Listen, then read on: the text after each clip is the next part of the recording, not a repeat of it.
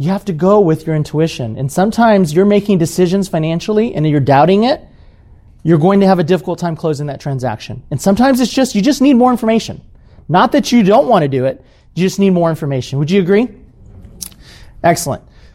So Marvin and I probably have lunch once a week all the time. So we always are thinking about ideas and how we can help people.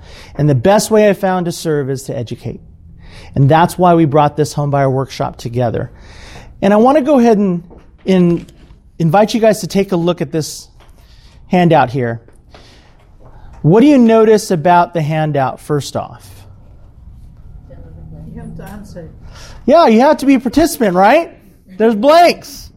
So this is the actual workshop part of it. The other was really presentation. We're going to get you guys actively involved with this. There are pens there. Does everyone have a writing instrument there? Good. Okay, so let's get going. Purchasing a home.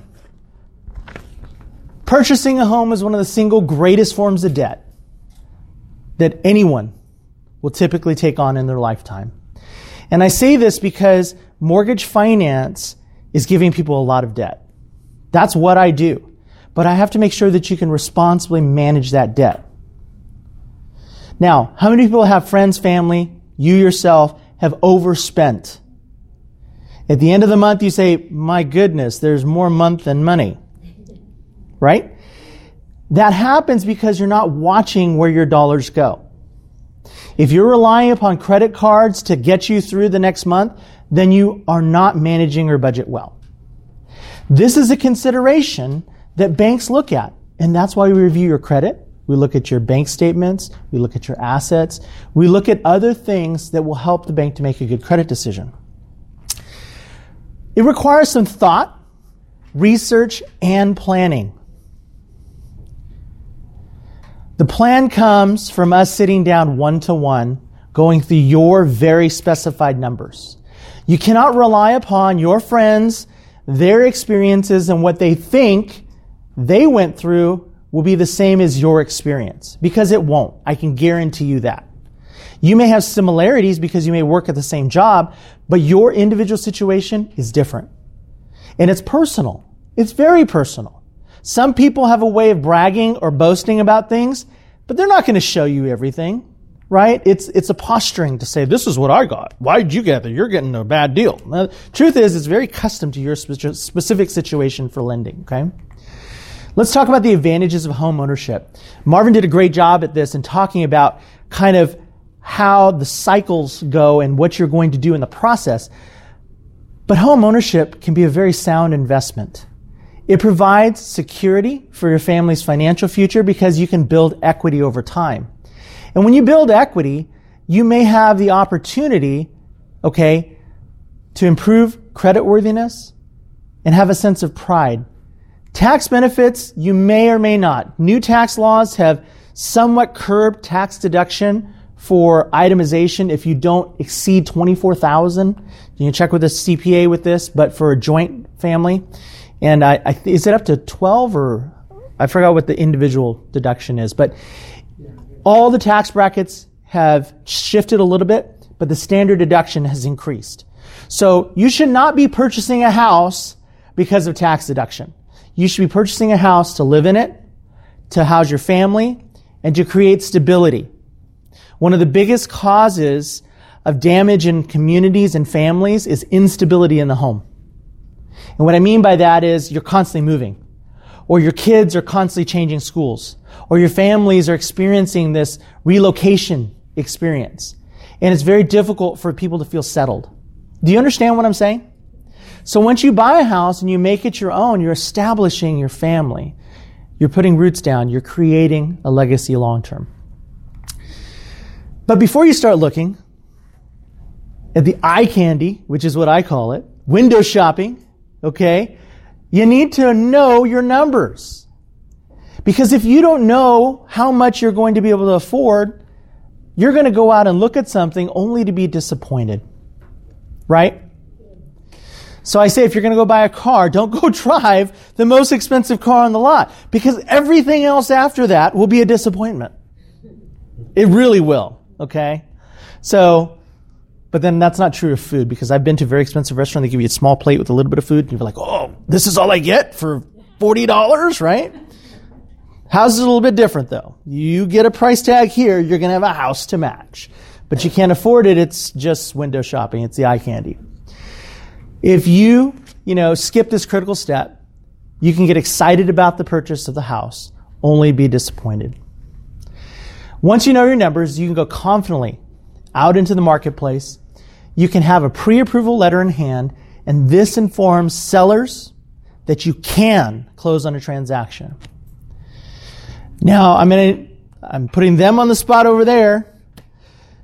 How close this number is really, I'm just going to throw it out there. I'm about a 97% close ratio on approval to close. Now, Marvin and Diane have been working with me for over 10 years. Is that accurate? Oh, I have a higher percentage. Okay, and the reason why is because I don't want you to go out there to not be able to get what you're purchasing. There are two things that typically happen in a transaction, and it's rare, but it does happen, where we're not able to close a transaction.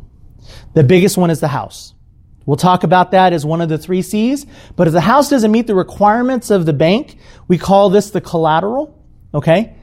A bank is not going to lend on a vehicle or a car up on blocks, right? That house needs to meet basic health and safety standards.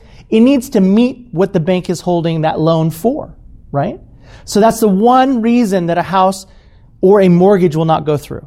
That doesn't mean that you're not approved for the loan. It means that house doesn't fit in the whole loan package so that we can fund and close it. Second thing, a major life experience changes the whole scenario with regards to your income. Say you lost your job, you got laid off, somebody died in your family, you got transferred. Something changed where you had to back out of the transaction. That is rare, but it does happen, okay? But those are the only two instances that if you do your work working with me, that you should not be able to obtain financing. Are we clear? And the reason why is we prepare well.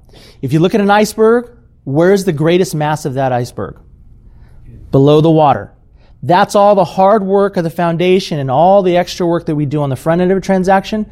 So when you're out looking for a house, you should be concerned with finding the right house, negotiating the right terms, speaking the speak of what the bank is looking for, but also having an agent that's going to ask for the things to make sure you qualify. I'm going to tell you a quick story. Just happened a couple days ago. Diana and I were on the phone. Actually, no, you were in my office. We were recording a podcast, which I'll tell you guys about later. And I get a contract that came in from an agent that I had never worked with. This buyer went over to that agent, even though I recommended that they talk to an agent that I prefer to work with.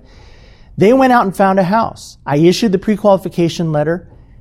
And the buyer's agent did not even ask for closing costs that the buyer needed. So I called the agent. I said, the contract doesn't show any seller closing costs or concessions that I require in order for us to close the loan. He said, well, I couldn't get the transaction accepted or the contract accepted unless I did it this way. And I said, that is useless. I can't close the loan if you give me a contract like this. It's almost like a doctor giving you a prescription, me being the pharmacist, looking at the prescription and going, did you mean to write this? It's going to kill him. So I can't change the contract. All I tell him is, listen, I need this much money in order for them to buy this house. When you wrote it this way, you got the offer accepted. That's really exciting, but I can't close on this, so cancel it. You know what the buyer's agent said? Well, no, we got to try to keep this together. And I said, but they don't have enough money. Are you going to write a check for the $3,000 you're short? No. I said, well, then we can't do the transaction. So he went back and tried to renegotiate the contract. It's harder to renegotiate a contract than it is to get it accepted up front and be clear with it. What does that tell a seller when you have to renegotiate things right away? That you weren't a solid buyer. I was more frustrated and upset because my name is on that pre-approval letter. That represents me indirectly, even though they had no experience with me as a lender yet. So I got frustrated. I may have raised my voice a little bit. But I did so because I'm an advocate for my client. My job is to protect you guys. I work for the bank, but I represent you. Does that make sense?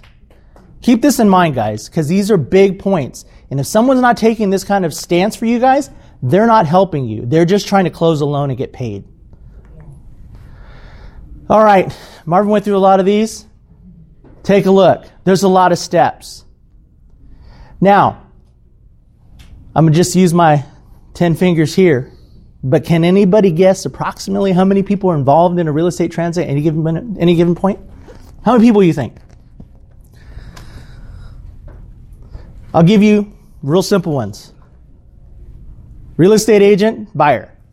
Real estate agent, seller. Loan officer, processor, underwriter, appraiser, home inspector, termite inspector, possibly, right? Escrow officer, title officer, right? That's 10 already, guys. Notary. Your funder, okay? Those are 12 parties that I just named off. All of them have to be doing their job all within the same time frame, and you're not the only loan. Our parent company, Sierra Pacific, first half of the year, we've closed over $1 billion in funding. Our little office, Agape Mortgage, has closed a little over $14 million in closings. So each loan, when you add them together, compiles a whole volume, right? So imagine 12, 13, 14 people involved in the transaction all closing within 30 days. Right? That takes some effort. That's why when Marvin said, you can't waste those first 2 days in the beginning of a transaction because you'll lose it on the end. And your stress level is going to go up because guess what? You're 2 weeks in. How many people like to know they have 2 weeks to pack their house and get ready to move? How many people like the stress of having me call you saying, why did you make this deposit? I need proof of it. Wait, I have to go to work. I have to take the kids home. I have to feed them. I have to do all this other stuff. Okay? That's why I try to get this stuff done on the front end. Clear? Good. Moving on. Two basic types of loans out there. Conventional loans, government-insured loans. This includes FHA, VA, and USDA. Conventional loans. Financing term that they use for conventional loans are driven by two entities that finance these. You may have heard of them before, Fannie Mae and Freddie Mac. Now, a lot of people have heard the bad things they think about Fannie Mae and Freddie Mac. The truth is they're fantastic. They were taken under conservatorship because they were losing money because people were foreclosing left and right. When you're walking away from homes, you can only stop the bleeding by putting it under some type of control. But Fannie and Mae and Freddie Mac were not subprime lenders. Understand that. There's bad press out there. I'm going to use the term fake news. Okay? Because the reality is that if you're not in this industry, you don't understand exactly what these entities were doing. They help hundreds and hundreds of thousands of borrowers per month throughout the country achieve home ownership. These loans offer programs with as little as 3% down, and they can go to a higher loan limit.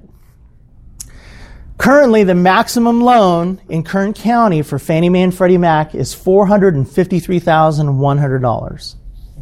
That's a lot of house, guys. It's a big mortgage payment. Underwriting guidelines for conventional financing are slightly different, but for the most part, they mirror each other. Okay? When I say this, I am going to be looking for when we take the application to put you in the best products that fit your criteria. Not just throw you into something that someone else did just because they did it. All right? It's very specifically tailored to you. Conventional loans, you can put 20% or greater down, but if you do so, you get the benefit of not having mortgage insurance. When you have mortgage insurance, the whole premise is this. You're borrowing more than 80% of the value of that product, okay? And when that happens, the bank is exposed, meaning if you walked away and they had to sell it quickly, they're going to take a quick deduction and sell it. They call it a fire sale. And when they do that on a foreclosed property, they have to pay attorney's fees, okay, selling expenses, plus depreciation that they've taken. So unless they have mortgage insurance, they're going to take a loss. And mortgage insurance protects the bank in case of foreclosure, and you as the consumer pay it. Think of it like gap insurance on a car. Okay? And you'll pay it only if you're putting less than 20% down. Now, conventional financing is best suited for people that can put 3% to 20% or more down and have FICO scores above 680. Now, we do have programs that go down to 620, but 680 is an ideal score for this type of product. FHA. FHA is the Federal Housing Administration. It's synonymous with HUD, or Housing and Urban Development.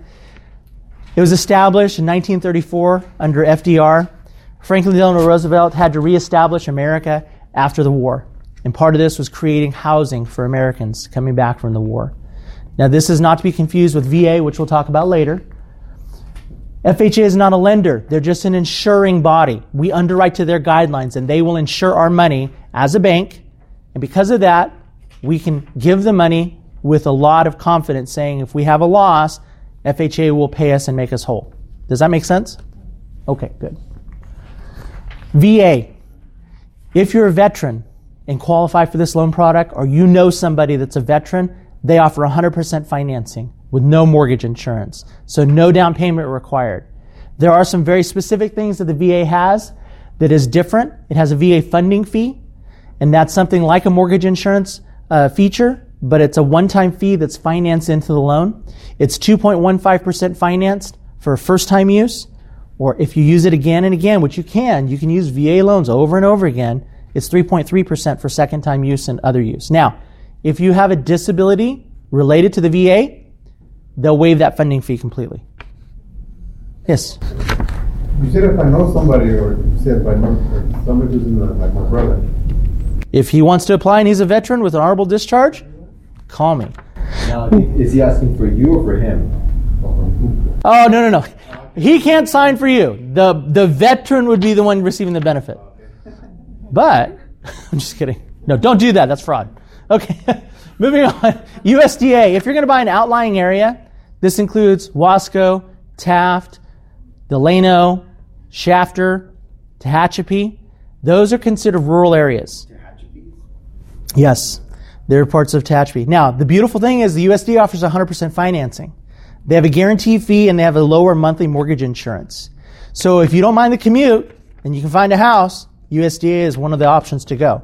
They do have specific income limits, so we would look at that. And again, this is where I'm tailoring your questions and needs down to what kind of loan product you can get, okay?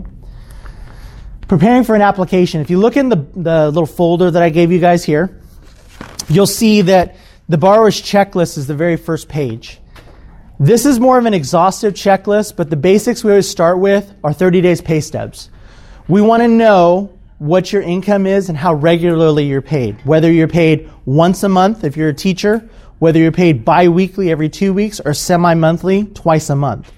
And we're going to be looking at your year-to-date average. Are you consistently earning income? If you're hourly and your hours fluctuate, meaning some days you're going to get 6 hours, other days you get 10 because of overtime, we're going to be looking at those numbers because we need to calculate on a conservative basis what's the bottom income that you're going to have, because when times get tough and you don't get that overtime, we don't want you to have a hardship. Does that make sense? So we're going to be calculating these things. Next thing, last 2 years W-2s, 1099s if you received some type of other expense, in this case if you're an independent contractor, or their 1099Rs for retirement income, or if you receive Social Security, there's other things like that. 1098, I don't know why I have that, and it should be removed. That's actually a tax form for mortgage deduction, but I'll edit the slide later. Federal 1040s, we just need the federal return. I don't need California. And if you use TurboTax, holy smokes, don't print it all. Call me, I'll tell you what pages to print, because I have people with 127 pages, I only needed 5 of them. And their printer now needs new ink and new paper. But anyways, last 2 months bank statements, all pages. Why all pages? Because if it says 5 pages and you bring me 4, the bank isn't asking me what happened to the 5th page. Even though it says page intentionally blank. Because they thought that I messed up and I didn't give you all 5 pages because I'm hiding something. No, it says page, and literally that's what it shows. But that's okay. Then I have the 5th page. Yes, sir. If you're given an official statement, I want an official statement. And there's 2 reasons why. Number one, it identifies the bank typically, and it identifies your full account number and name. When you do an online printout that's a ledger, it redacts a lot of information, so I can't identify who the bank is, and I can't identify who the owner of that account is. But isn't this like a major bank, like a Wells Fargo, BFA, and they send you like your PDF through your online? Yeah, exactly. So if you log on and you have e-statements or some other type of form, we have secure links. You can just upload those PDFs. I don't need you to print everything. Trust me. Like, say for schools, when I tried it, they said, "Oh, we don't have July, but we have June." That's fine. We're only asking for the most recent one. So if the statement is not available, you can do a transaction history from the last statement date to present for that period of time. Yeah, that's a great question. I appreciate you asking that. Before we get started, though, the bank is going to be asking a lot of things about kind of your character. How is it that you deal with your debts, right? How do you manage your financial obligations? These are just internal questions you need to ask yourself. Do you make it a priority to pay back those who lend you money in good faith? What are your patterns of paying back obligations in general? And do you have a responsible mindset? Think about that person, family, friend, brother, uncle, cousin. Can I borrow $100? Have you ever had that? Is that a gift or is that a loan? There winds up being like, hey, I'm never going to see it again. I'm sorry. I know you said you want to borrow it, but I know you're not going to pay me back. They probably have bad credit. They probably have bad credit because they do that. All right, let's talk about the 3 C's of underwriting. First C, credit. The lender's looking at your past experience and credit obligations and want to determine what a good credit risk you may be. Established credit is typically what Anselmo said. 3 accounts, 12 months or greater payment with no lates. Ideal setup. That will typically achieve the 640 minimum. We like to see 620. We can go down to, but you're going to start getting better terms the higher your FICO scores are. Now, quick aside, the 3 trade bureaus that we report with or receive reports from are Equifax, Experian, and TransUnion. When we receive those 3 scores, we're going to take the middle reported score of the lower of the 2 borrowers. So if I have a joint application, I'm going to take the lower middle score of the 2 on the application. That's the qualifying score. Okay? Capacity. How much can you afford? What is the debt ratio, which we're going to talk about a little bit later. Debt ratios for most programs, they like to see are 29/41. Now, what do you think that refers to? What do you think 29% refers to? No! Oh, that's right. We're credit cards. 29% credit card rate. No, that's not us. It refers to your housing payment for your mortgage in relation to your monthly income. Okay? Now, let's think of this. Round it up to 30%. If I said to you, your house payment should only be 30% of your income. That leaves you 70% to take care of the rest of your household, right? The benefit of that is it creates for you some comfort. Because if you're at 40%, you're using more than the recommended amount. You better not have any other debt, okay? And that's because we know that you have life to live. This includes food, utilities, eating out occasionally, entertainment, medical expenses, costs of entertainment like going out on vacation once in a while, tithing if you do that for your church, different expenses that you have to live your life with, right? So we're trying to be responsible with this, and that's why they like 29/41. So the second number here, this refers to adding your other items that show on your credit. So let's just say you have a credit card payment and it's $65. We're going to add that 65 plus the housing payment, and we're going to come up with a back-end ratio here, okay? Now, let's say you have a car payment or you have student loans. Those are other items that are going to be added to the housing payment. Now, I will tell you, the biggest and the fastest way to buy less home, even though you're credit ready, is to buy too much car, okay? I took an application yesterday. I hadn't talked to this client in about 4 years. They want to sell their house and buy another one. I said, does anything change in your financials? Yes, I'm making more money. Great. Have you paid off your debt? Yes. So let's talk about your other debt. Oh, we just bought a new truck. How much is that truck? $65,000. $752 payment a month, plus the other car that they bought a year and a half ago was another $540 payment. Their debt ratios went from a $350,000 house down to a $300,000 house like that. Because now their keys to their new house have been replaced for the keys for these two vehicles. They're the biggest debts you can carry on a monthly basis and are the hugest liability.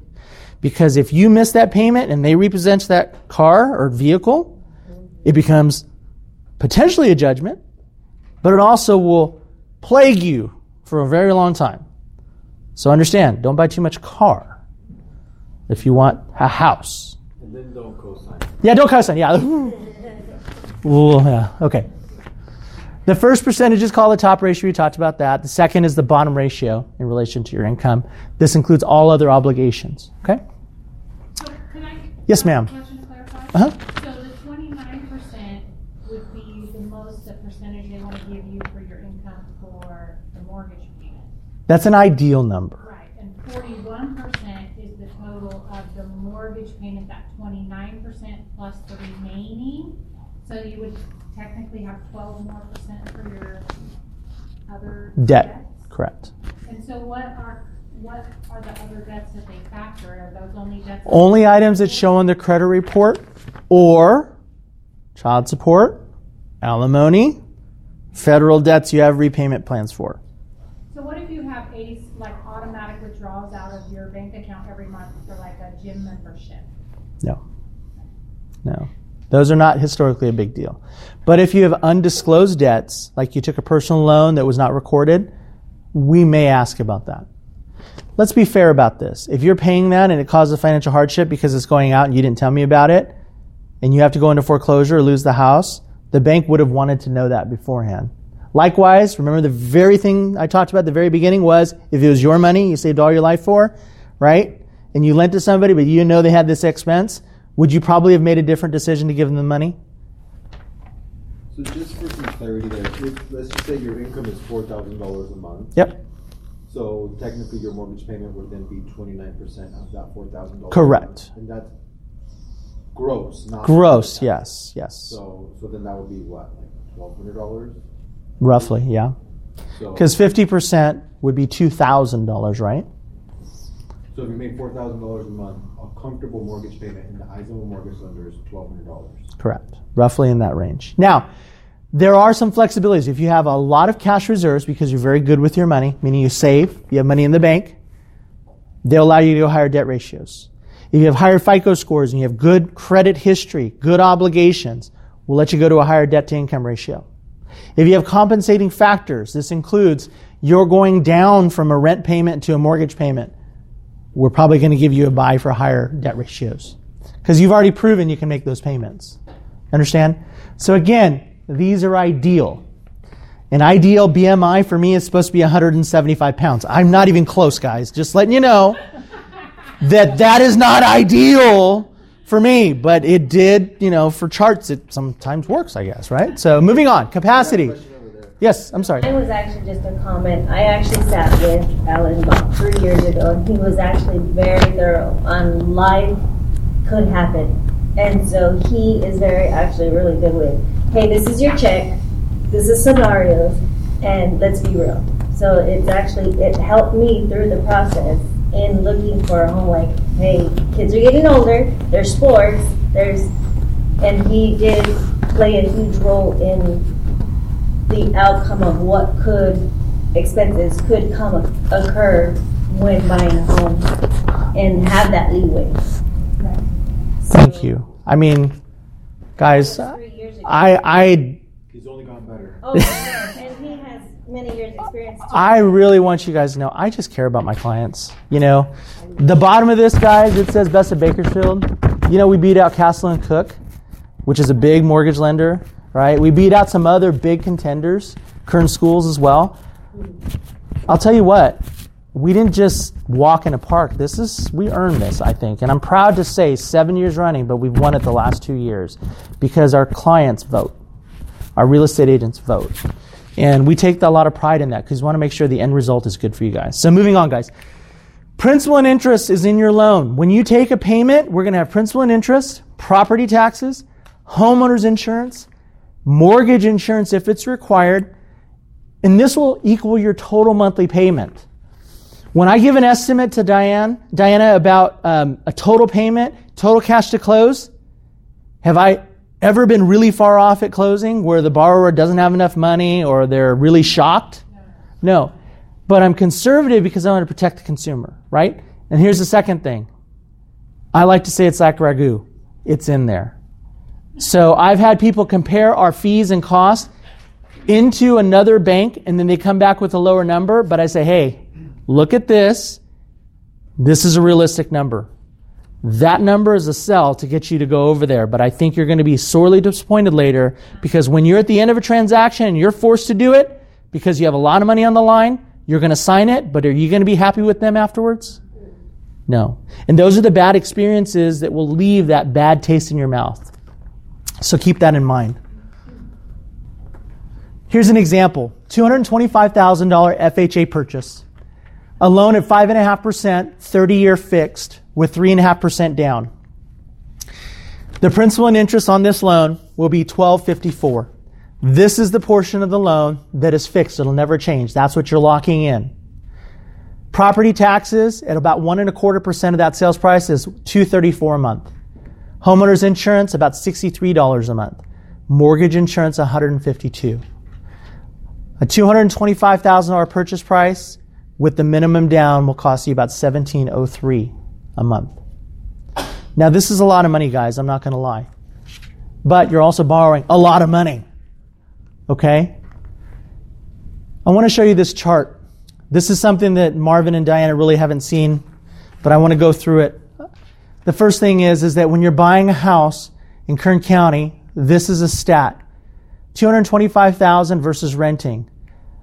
Approximately $1,522 would be a relative rent that you would see out there. The one thing that they're banking on is a 3% rental increase year over year because a landlord wants to increase the rents over time, right? But if you have a mortgage payment at $1,705, your total cash flow over time will be $186,000, and I'll explain where that comes from. If your interest rate is at 5.5%, every time you make a payment, the balance is slowly going down, right? So if the value is here when you initially buy it at $225 and you're paying the balance down, if nothing ever were to happen, you're still building equity. But we have something called appreciation. And appreciation means the value of the house is going up over time. And we're not talking about like this, we're talking a steady, slow increase. And when you have that increase, over the 10-year period that you'd be looking at this, right around year 5, you're going to break even for rent. But after that, you're going to start exceeding what your payment is because of the increases they have in rent. But what happens to your net value? You're going to have an appreciation of $142,000 over time. Your estimated value is about $367,000 on a house that you paid $225,000 for 10 years prior. This is the value of homeownership. If you had to sell it, yeah, you may spend $20,000, but look at how much you have the difference between that and what you bought it for. So your net gain, not through just amortization, but through appreciation together, is this $186,000. This is the value of owning real estate. This is the value of having a house that you're not going to be forced to move as long as you can maintain your payments. This is the value of family being stable, comfortable, and to be able to do the things they need to do. Collateral. Talked about this. This is the house.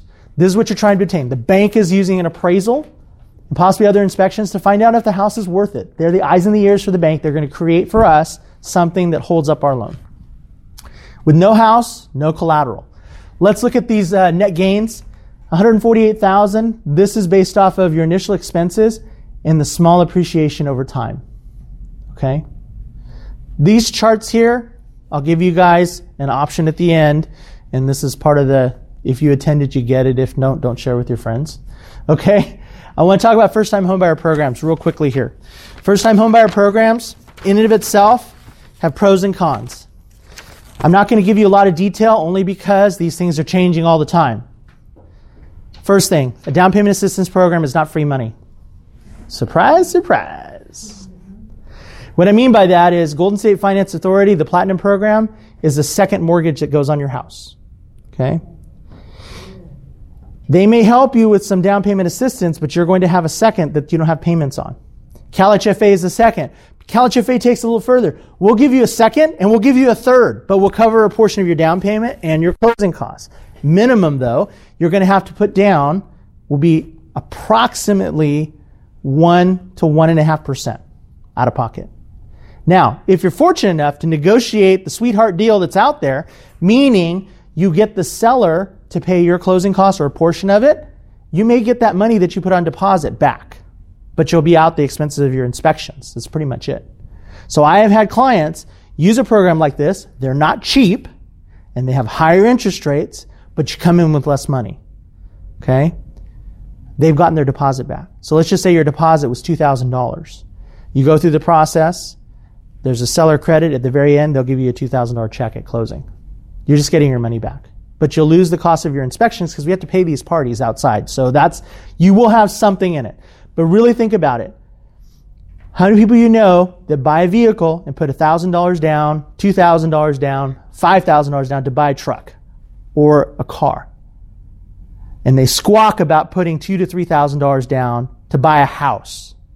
Something has gone wrong with our connection of value. Do you agree or disagree? Okay, so really, have a perspective about this. So, with that said, some of the best products that don't have any weird catches are going to be the Fannie Mae Home Ready, 97%, Freddie Mac Home Possible, 97%, and the standard FHA. These offer better terms, interest rates are better, costs are less expensive, and overall, you're not going to have any seconds or thirds that you have to pay back. Two at one time, but it's very specific. Okay? And your family increase, you have to show them. Yeah, you're going to have a lot of documentation. They're not just going to give it away. We had something called extenuating circumstances that came out, and literally we had a gal. Her husband had a stroke, a heart attack, all kinds of stuff. And the bank said no. She could prove it. We had like medical statements and medical bills and all that stuff. And they said no. So it's not a surefire way. The better thing is have one FHA loan. Sell that house, buy something else. Okay. Now, you can have a conventional and an FHA loan at the same time. That's okay. And this 3% down, though, is restricted for first-time home buyers, or if your income does not exceed a threshold. I think it's $74,800. I'll have to double-check. Okay. Do you have another question? And the PMI does not come off of any of the FHAs. Correct. Or you put down 10% or greater. Then it can stay on there, but it can stay on only for 11 years, and after 11 years, it can come off on an FHA. The only way is to refinance. Correct. Or put 10% or greater down on an FHA loan. Okay. And that's a newer thing, guys. That happened the last 24 months. Yes? Picking my house, let's say you get and you have other loans. Can you add that to the house loan? No. They're not going to pay you to buy a house. So if you're trying to consolidate debt, you can probably do that later if you pulled equity out of the house, but no, not at the time you purchase. Yeah, that's a very good question. That kind of stems from some of the funny stuff they did back in the subprime days. We're like, oh, let's just sell the house for $10,000 more, and then when we close, we'll give them a check. That's called fraud, and that's why people went to jail, and banks no longer exist doing that stuff. Okay, so no, we don't give you money to buy a house. Now, if you have a house that needs work, there are some programs called rehabilitation loans or rehab loans. So let's just say you need to redo the kitchen, remodel the bathroom, put new plumbing in the house, replace the roof. There are products that are specific for that offer under FHA 3.5% down, okay, and 5% down for conventional, okay? Is that it? That's it. Oh my gosh, we're done. Thank you guys for listening. Do you guys have any other questions right now? Come on, not everybody at once. All right. Yes.